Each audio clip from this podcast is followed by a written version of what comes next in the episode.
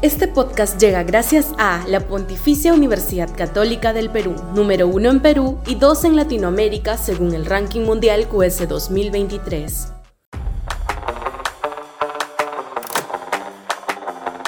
El fin de la desgracia peronista. Sudaca, Perú. Buen periodismo. El triunfo del payasesco pero disruptivo Javier Milei en las primarias, en las primarias argentinas de ayer y la consolidación del macrismo como segunda fuerza con Patricia Bullrich a la cabeza deja en tercer lugar al peronismo Sergio Massa y alienta expectativas de que en las elecciones generales de octubre de este año Argentina dé un vuelco hacia la derecha y rompa el periodo largo izquierdista que estrenaron los Kirchner.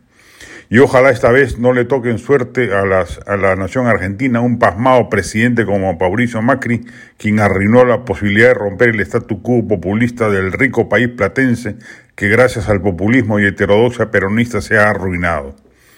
Se va a tener que cortar de un solo tajo la espiral inflacionaria y devaluatoria y sobre todo se va a tener que romper el Estado asistencialista causante de un déficit fiscal descomunal más de la mitad de la población argentina recibe algún tipo de transferencia estatal de ayuda social y casi 4 millones son trabajadores estatales, es de locos. Debe servir de ejemplo también para los candidatos liberales peruanos.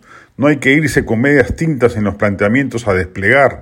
Los cambios radicales deben ser anunciados sin mesura ni templanza, que la población los va a recibir con beneplácito, harta del establishment mediocre que este gobierno también representa. El Perú tiene infinitamente mejores fundamentos macroeconómicos que Argentina y por eso ha aguantado gobiernos mediocres en los últimos tiempos, pero igual necesita ser puesto de cabeza para romper la inercia del crecimiento mediano y aspirar a crecer a tasas por encima del 6% como nuestro potencial admite, única manera de aumentar el empleo y reducir la pobreza, además de construir un Estado inclusivo en aspectos básicos como la salud y educación públicas, la seguridad ciudadana o los servicios de justicia.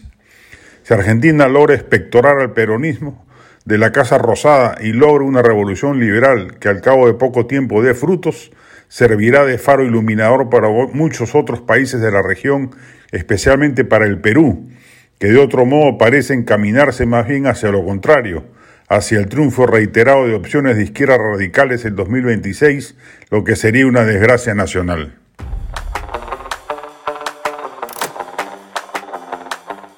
Este podcast llegó gracias a AFE, operador logístico líder en el mercado peruano que brinda servicios de almacenaje, transporte de carga, courier y cómics. Los puedes ubicar en www.afe.pe. Este podcast llega gracias a la Pontificia Universidad Católica del Perú, número uno en Perú y dos en Latinoamérica según el ranking mundial QS 2023.